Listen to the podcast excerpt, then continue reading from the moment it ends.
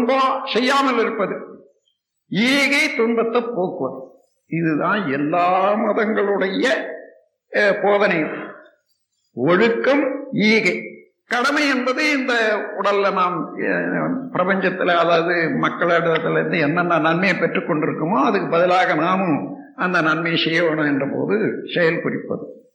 எனவே இந்த முறையில நம்ம உயர்த்தி கொள்வது சிந்தனையை உயர்த்தி சிவத்தோடு சேர்க்கிற போது அப்போதான் இறைநிலையிலேயே இந்த பிரபஞ்சத்திலேயே அடங்கியுள்ள எப்படி நாம் அப்படி யோசனை பண்ணா நம்ம உள்ளத்துல இங்க பதிஞ்ச பதிவுகள் எல்லாம் எடுத்து காட்டுதோ அதே போல இன்னும் தாண்டி இறைநிலையோட கலந்து போற போது பேரியக்க மண்டலத்துல உள்ள எல்லா ரகசியங்களையும் டிவி ஷோ மாதிரி பார்க்கலாம்.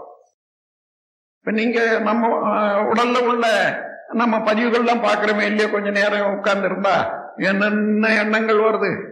மூன்று வயசுல இருந்து இன்று வரையில நடந்த பெரிய உண்மையான நிகழ்ச்சிகள் சிறப்பான நிகழ்ச்சிகள் எல்லாமே வரும் மைசூர் போனோம் டேம் பார்த்தோம் அந்த காட்சி அப்படியே வருது. அல்லது இன்னொரு இடத்துக்கு போனோம் மேல்நாட்டுக்கு போனோம் என்னென்ன இடத்துல இருந்து என்னென்ன பா அவ்வளோ. எவ்வளவு இருக்குது? இங்கே எங்க இருக்குது அதெல்லாம்?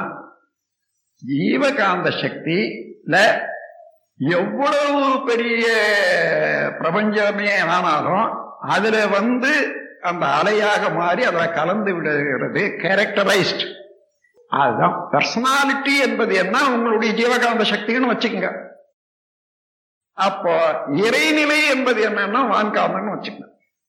அந்த வான்காந்தத்தை அடிப்படையாக உள்ள இருப்பு நிலை இறைவன் அலை வந்து இறைவனுடைய ஆற்றல். இறை இறை ஆற்றல்.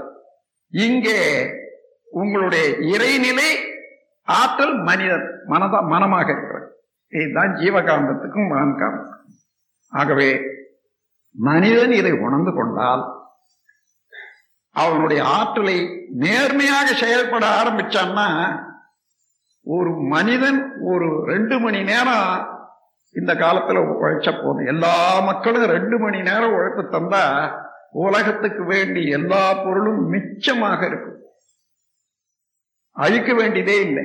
மனிதன் பேர்ல வெறுப்பு வைக்கிற போதுதான் முரண்பாடாக செயல்படுற போதுதான் துன்பமும் வரும். இந்த துன்பத்துல இருந்து மனித குலத்தை விடுவிக்க வேணுமானால் மனித மனம் வளம் பெற வேண்டும். அந்த வளம் பெற பெறுவதற்கு இறைநிலையோடு அழுந்தி அழுந்தி அழுந்தி அழுந்தி அடங்க வேண்டும். அடக்கம்.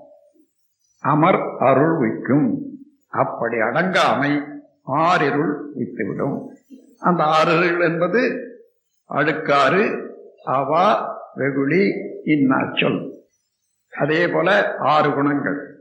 பேராசை சினங் கடும்பற்று முறையற்ற பால் கவர்ச்சி உயர்வாழ் மனப்பான்மை வஞ்சம் ஆகவே இவைகளில் இருந்து இவைகளெல்லாம் மனிதனுக்கு தேவைதானா தேவையே இல்லை. எல்லாம் சொல்லலாம் அது மனிதனுடைய இயற்கை. இல்லவே இல்லை.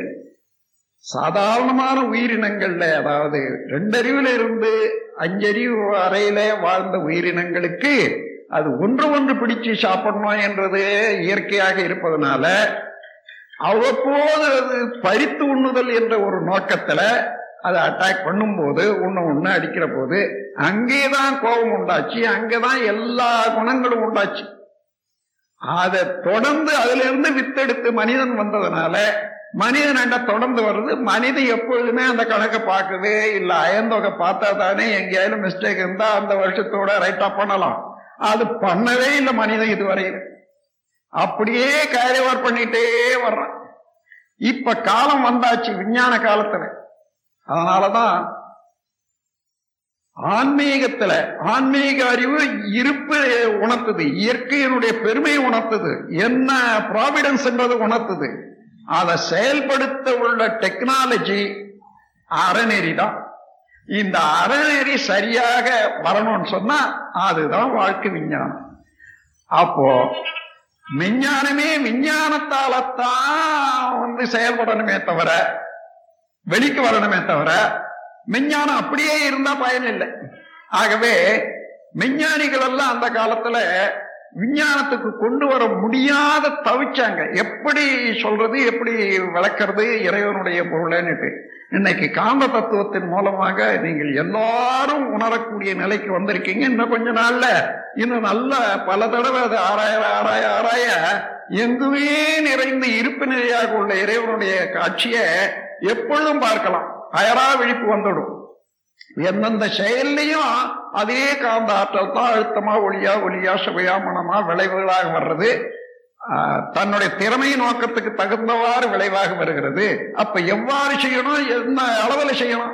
என்ற திறமையும் வந்துவிடும் மனிதனுக்கு. எனவே அறம் அறநெறி தானாகவே உருவாகிவிடும் இயல்பாகிவிடும் மனித குலத்துல. அதற்கு ஏற்றவாறு இந்த உலகத்துக்கு நம்மால் உணர்ந்தவர்கள் அந்த கடமையை செய்யறதுக்கு எடுத்த முயற்சியில இது ஒரு ஆரம்ப கட்டத்தில் தான் இருக்கும். சோர்வடைய வேணாம். நாம இவ்வளவு செய்யறோம் இவ்வளவு வாழ்த்துறோம் இன்னும் வரலன்னுட்டு. எவ்வளவோ ஆளா இருக்குதே.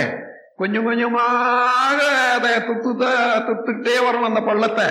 அதனால அது கொஞ்ச நாள் ஆகும் தான் அது தொடர்ந்து தான் செய்யணும் என்ற பொறுமையோட நம்மாலான ஒரு வாழ்த்துக்களை உலகத்துக்கு கூறி அதே நேரத்தில் நாமும் அமைதி பற்றி வல்லமை பற்றி வாழ்க்கையை விளங்கி கொண்டு வாழ்வதற்கு ஒரு தெளிவான வாழ்வை அனுபவிக்கிறதுக்கு இந்த மௌனம் ரொம்ப துணை செய்யும். நம் கடமை அறவாழ்வின் நாட்டத்தே